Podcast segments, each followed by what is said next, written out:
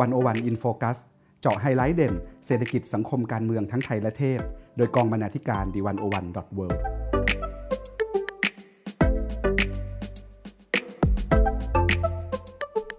สวัสดีค่ะ One O One In Focus สัปดาห์นี้ ท่านผู้ฟังอยู่กับเตย วจนาวรรลยางกูร บรรณาธิการ The One O One World ค่ะ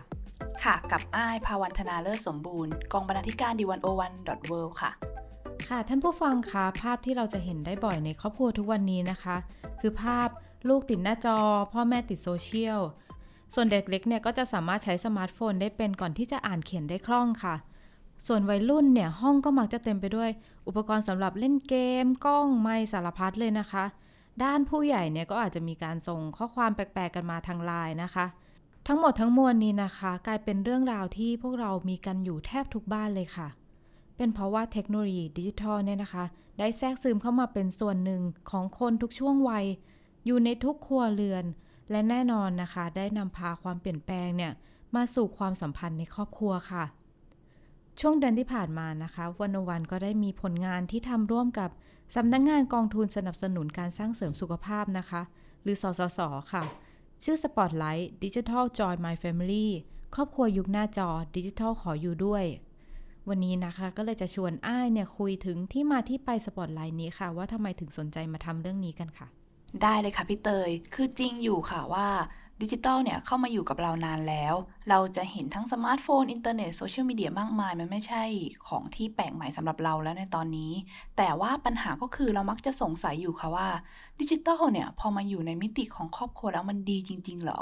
เมื่อก่อนเนี่ย เราอาจจะเห็นภาพครอบครัวว่ามีเวลานั่งคุยกัน นั่งกินข้าวหัวเราะเฮฮา ออกไปจูงหมาพาไปวิ่งเล่น มันเป็นครอบครัวที่อบอุ่น แต่ในโลกสมัยใหม่เนี่ย ครอบครัวไม่ใช่แบบนั้นเสมอไปค่ะ ภาพที่เราเห็นตอนนี้ก็คือพ่อแม่ลูกต่างใช้หน้าจอเป็นของตัวเอง ลูกก็อาจจะติด iPad แม่ก็อาจจะติดไลน์อะไรแบบนี้ สิ่งเหล่านี้เนี่ยจะว่าเป็นภาพที่คุ้นเคยก็คุ้นเคยอยู่ แต่ถ้าถามว่าทำใจลำบากไหมกับความเปลี่ยนแปลง หลายคนก็คงทำใจลำบาก เพราะว่าดูเหมือนว่ามันไม่ใช่ครอบครัวอบอุ่นแบบที่เราเคยเห็นเลย หลายครั้งคนก็เลย blame ว่าดิจิตอลนี่แหละ ที่เข้ามาทำลายความสัมพันธ์ที่ดีของครอบครัวในยุคนี้ โดยเฉพาะพ่อแม่ ไม่รู้ว่าจะใช้ดิจิตอลเลี้ยงลูกยังไง จะใช้มากใช้น้อยแค่ไหนถึงจะดี เรายังไม่มีคำตอบที่ชัดเจนเท่าไหร่ว่าจะอยู่ร่วมกับดิจิตอลได้อย่างไรเลยค่ะ เราจึงจัดทำสปอตไลท์ชุดนี้ขึ้น เพราะว่าอยากจะชวนคุณผู้ฟังคุณผู้อ่านเนี่ยไปสำรวจว่าการอยู่ร่วมกับดิจิตอลในครอบครัวสมัยใหม่เนี่ยมันมีอะไรบ้างที่น่าสนใจ อะไรบ้างที่ต้องคิด แล้วก็อยากจะชวนให้มองอีกมุมค่ะว่าดิจิตอลเนี่ยไม่ได้เป็นตัวร้ายสำหรับครอบครัวเสมอไปหรอกนะคะ มันมีวิธีการอีกมากมายที่จะใช้มันกระชับความสัมพันธ์กัน แทนที่มองว่ามันจะทำให้เราห่างกันกว่าเดิมค่ะ ค่ะก็สำหรับสปอตไลท์ชุดนี้นะคะ ก็มีผลงานหลายชุด พอจะมีตัวอย่างไหมคะว่าดิจิทัลแล้วโซเชียลมีเดียเนี่ยมันได้เข้ามาเปลี่ยนแปลงความสัมพันธ์ในครอบครัวยังไงบ้างอะคะได้เลยค่ะพี่เตย คือต้องขอแนะนำบทสัมภาษณ์นี้เลยค่ะ When Families Change Social Media มองความสัมพันธ์ครอบครัวยุคดิจิทัลกับ Daniel Miller ผู้เขียนหนังสือ YV Post ที่ศึกษาการใช้โซเชียลมีเดียจาก 9 พื้นที่ทั่วโลก ซึ่งเขาได้ระบุไว้ค่ะว่า ตอนนี้สมาร์ทโฟนและโซเชียลมีเดียเนี่ย ได้พาครอบครัวขยายกลับเข้ามาสู่ชีวิตของผู้คนทั่วโลกอีกครั้ง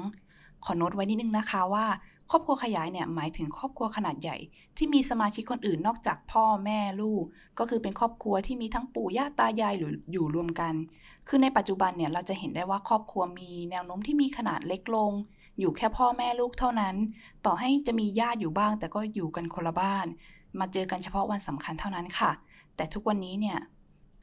เราสามารถทำบทสนทนาที่เคยเป็นทางการห่างเหินกันในวันนัดเจอเฉพาะวันสำคัญเนี่ย ให้ผ่อนคลายลงเปลี่ยนเรื่องจริงจังมาชวนคุยเรื่องเล่นๆทั่วๆไปได้ในไลน์ทุกๆ วันเลยค่ะ ทั้งหมดนี้เนี่ยมันก็เลยหมายความว่าครอบครัวขยายกำลังจะกลับเข้ามาในชีวิตเราอีกครั้ง แถมยังเป็นครอบครัวขยายแบบใหม่ ที่ไม่เคยมีมาก่อน และมิลเลอร์บอกว่า แทบไม่มีทางเกิดขึ้นได้ในอดีตเสียด้วยซ้ำค่ะ กลายเป็นว่าความสัมพันธ์ในครอบครัวตอนนี้เนี่ย มันอาจจะถือว่าไม่ได้ใกล้ชิดกันมากเหมือนอย่างตอนที่ทุกคนในครอบครัวอยู่ในบ้านหลังเดียวกัน แต่ก็ไม่ได้ห่างเหินจนเหมือนกับแยกกันอยู่คนละบ้าน มันเป็นสิ่งที่สมาร์ทโฟนและโซเชียลพามาให้เราค่ะ ขณะเดียวกันเนี่ยถ้าครอบครัวบ้านไหนเป็นครอบครัวขยายแต่เดิมอยู่แล้วมิลเลอร์ก็บอกว่าเขาพบว่าสมาชิกในครอบครัวเหล่านั้นเนี่ยก็สามารถใช้โซเชียลมีเดียสร้างพื้นที่ส่วนตัวให้กับตัวเอง สร้างระยะห่างจากคนในบ้าน ไม่ให้เขารู้สึกว่าอึดอยู่ร่วมกันและอึดอัดมากเกินไป ก็จะเห็นได้ว่าสมาร์ทโฟนเนี่ย ทั้งเชื่อมความสัมพันธ์ของครอบครัวให้ใกล้ชิดกันยิ่งขึ้น และเพิ่มระยะห่างในครอบครัวให้ห่างกันมากขึ้น ประเด็นก็คือมันมักจะถูกใช้ในการแก้ไขปัญหาของครอบครัวที่แต่ละคนเผชิญอยู่ก่อนหน้านี้ เช่นว่าใครที่อยู่ห่างไกลจากครอบครัวก็ใช้กลับไปกระชับความสัมพันธ์กันได้สำหรับคนที่อยากจะมีอิสระจากครอบครัวก็ใช้เพื่อลดความใกล้ชิดของครอบครัวได้เช่นกันค่ะค่ะน่าสนใจนะคะว่าดิจิทัลเนี่ยได้ทำให้เกิดรูปแบบครอบครัวแบบใหม่ คือเป็น ครอบครัวขยายแบบใหม่ที่เราเนี่ยไม่ต้องอยู่ร่วมกันเชิงกายภาพค่ะ ค่ะ แล้วก็มีความสัมพันธ์อีกรูปแบบหนึ่งที่เราน่าจะเห็นกันมากขึ้น ก็คือความสัมพันธ์แบบเท่าเทียมระหว่างเด็กกับผู้ใหญ่ในครอบครัวค่ะ คือลองจินตนาการดูว่าเด็กสมัยนี้เนี่ยถือว่าเป็น digital native มีความรู้ความสามารถด้านดิจิตอลกับเทคโนโลยีต่างๆ พอต้องมาอยู่ร่วมกับพ่อแม่ที่อาจจะไม่ได้เชี่ยวชาญเทคโนโลยีขนาดนั้นเนี่ย จากเดิมผู้ใหญ่ที่จะเป็นคนสอนเด็กในเรื่องต่างๆ มาตลอด ตอนนี้ถึงคราวที่ผู้ใหญ่จะต้องถูกสอนโดยเด็กๆบ้างแล้วล่ะค่ะ แน่นอนค่ะว่าบางทีมันอาจจะเป็นเรื่องยากสำหรับผู้ใหญ่บางคนที่จะต้องพึ่งพาความรู้จากคนที่อายุน้อยกว่าและมันก็อาจจะเกิดความขัดแย้งขึ้นบ้าง แต่ว่าในระยะยาวเนี่ยมิลเลอร์มองว่าความเปลี่ยนแปลงที่จะเกิดขึ้นนี้เนี่ย มันจะทำให้คนผู้ใหญ่และคนหนุ่มสาวเนี่ยมีความเท่าเทียมกันมากขึ้น และมันควรจะเป็น เรื่องดีที่ควรจะเกิดขึ้นในทุกๆบ้านนะคะ อีกคำถามสำคัญหนึ่งค่ะ คือดิจิทัลเนี่ยมันทำให้คน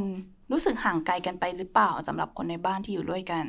ต่างคนต่างมองจอไม่คุยกันแบบนี้มันมาแยกเราหรือเปล่า ฝ่ายมิลเลอร์ก็ตอบคำถามแบบนี้ค่ะว่า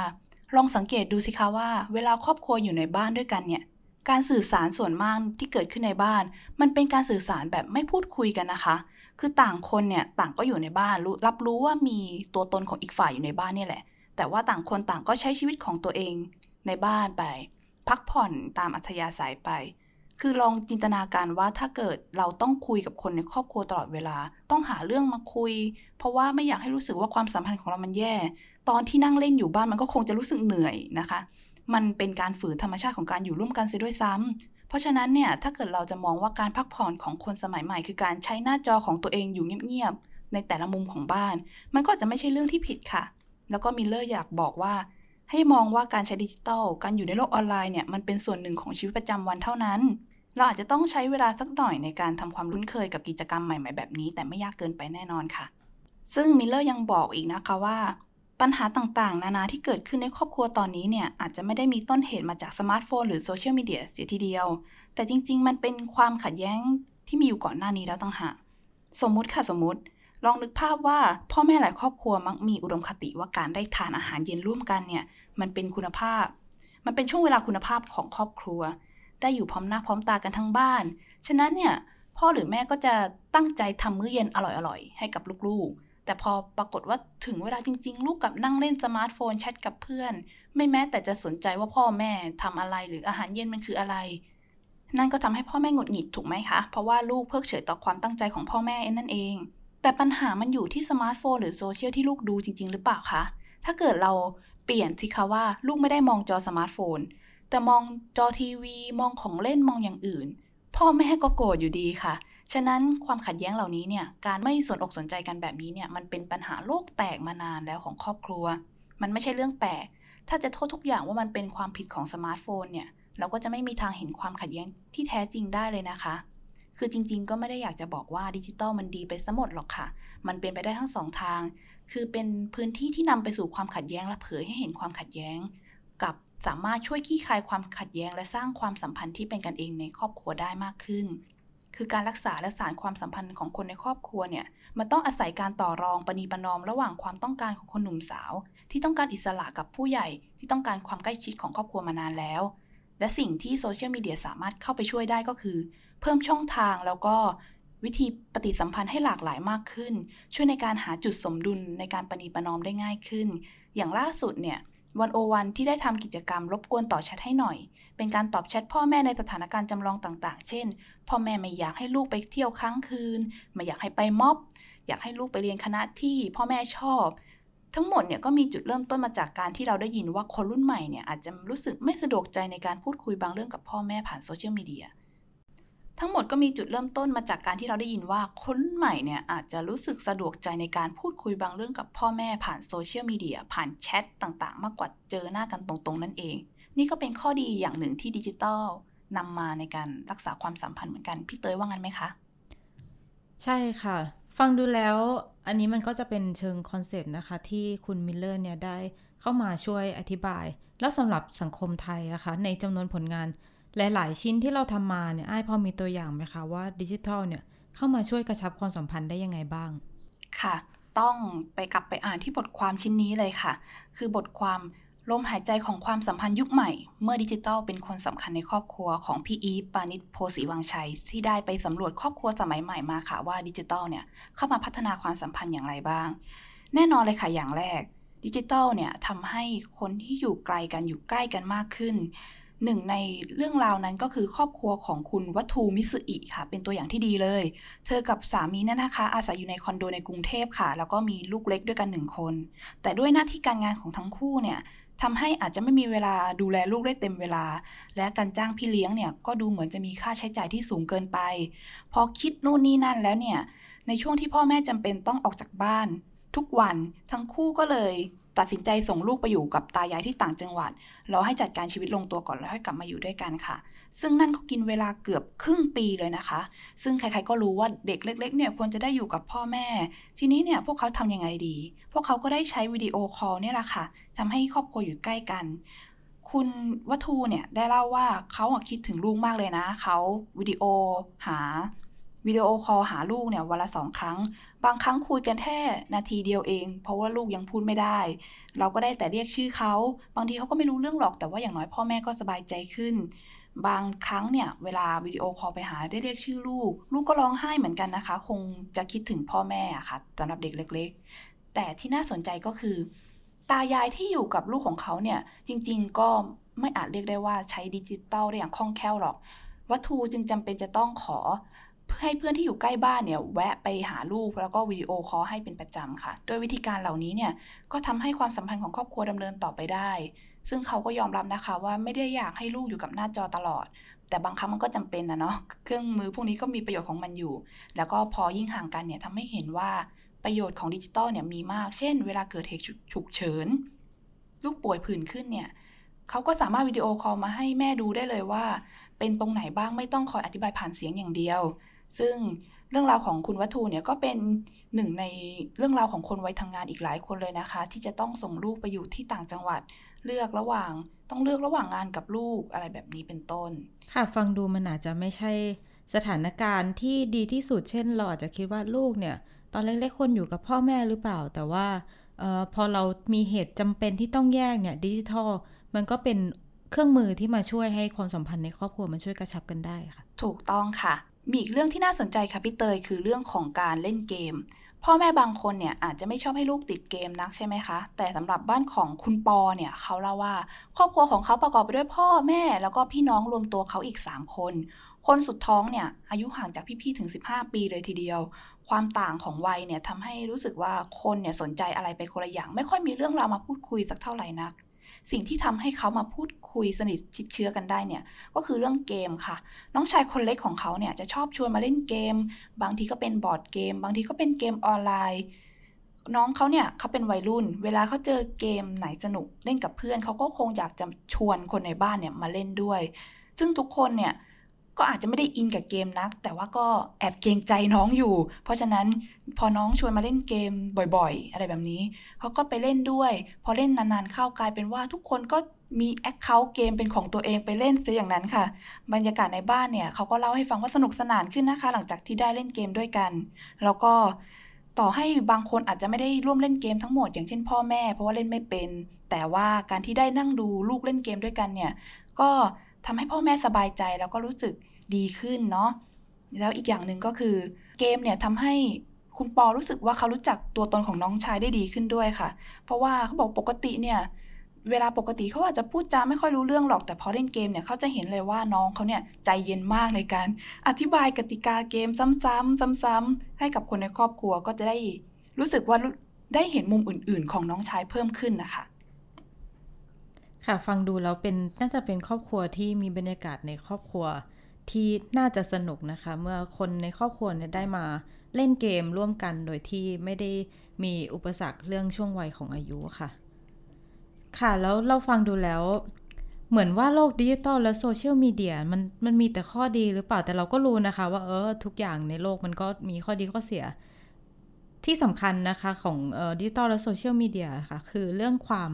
ไม่ปลอดภัยค่ะ เพราะว่ามันก็เป็นที่รวมคน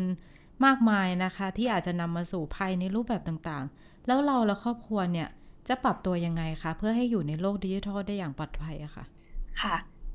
ทีนี้เนี่ยเราก็เลยอยากจะเสนออย่างหนึ่งค่ะ คือเราจะต้องมี digital literacy หรือก็คือทักษะการอยู่ในโลกดิจิทัลมาเป็นตัวช่วยสำคัญสำหรับครอบครัวนั่นเอง จากบทความอยู่กับโลกในจอแบบดีต่อใจ digital literacy เติมทักษะชีวิตใหม่ในยุคดิจิทัล ที่ดิฉันอาเอง ได้ไปสัมภาษณ์คุณเข็มพรวิรุณราพันธ์ ผู้จัดการสถาบันสื่อเด็กและเยาวชน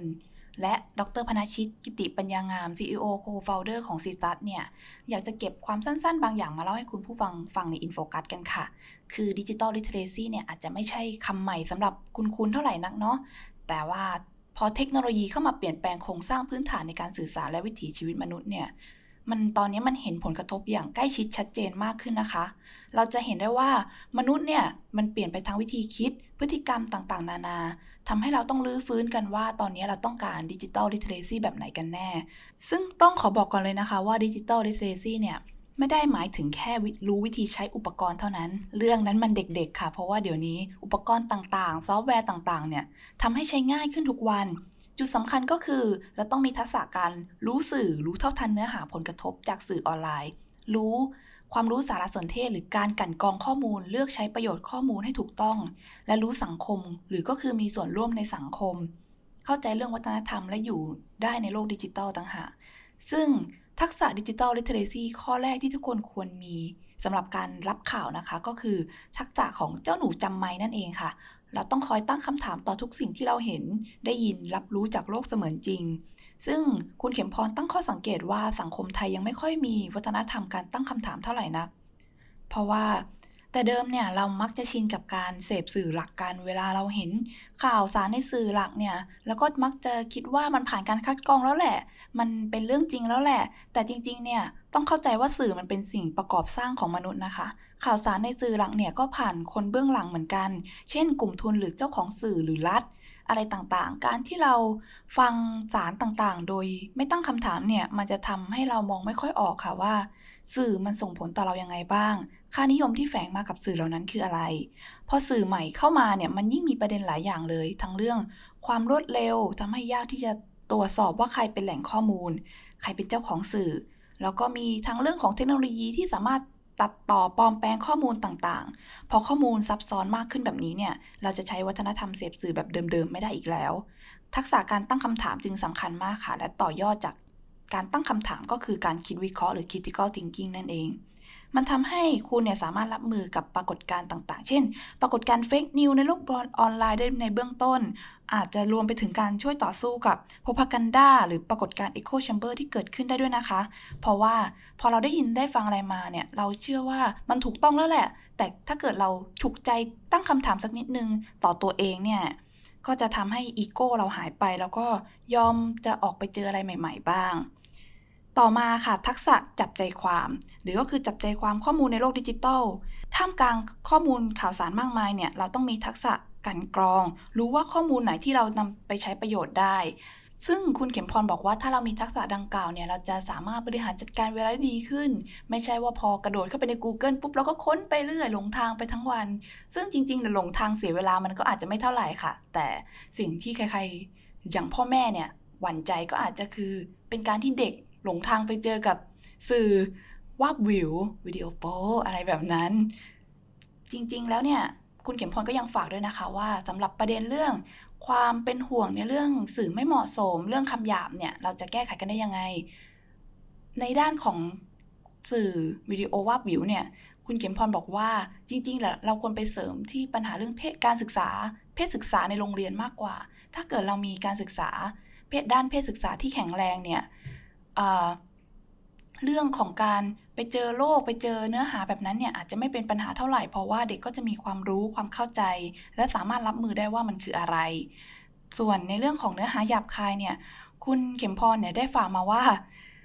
ต้องเข้าใจบริบทในการใช้คำหยาบคายเหล่านั้นด้วย ไม่ใช่ว่าตัดสินตามตัวคำอย่างเดียวว่ามันหยาบคาย ก็ยกตัวอย่างมาว่าถ้าเกิดสมมติเจอวัยรุ่นอุทานว่าแบบขอโทษนะคะ อีดอก ในอินเทอร์เน็ต มันก็อาจจะไม่ใช่เป็นคำด่าก็ได้ แต่มันคือคำว่า โอ้ my god ประมาณนี้ ซึ่งตรงนี้เนี่ยเวลาพ่อแม่เจอก็ต้องใจเย็นๆ แล้วก็พิจารณาถึง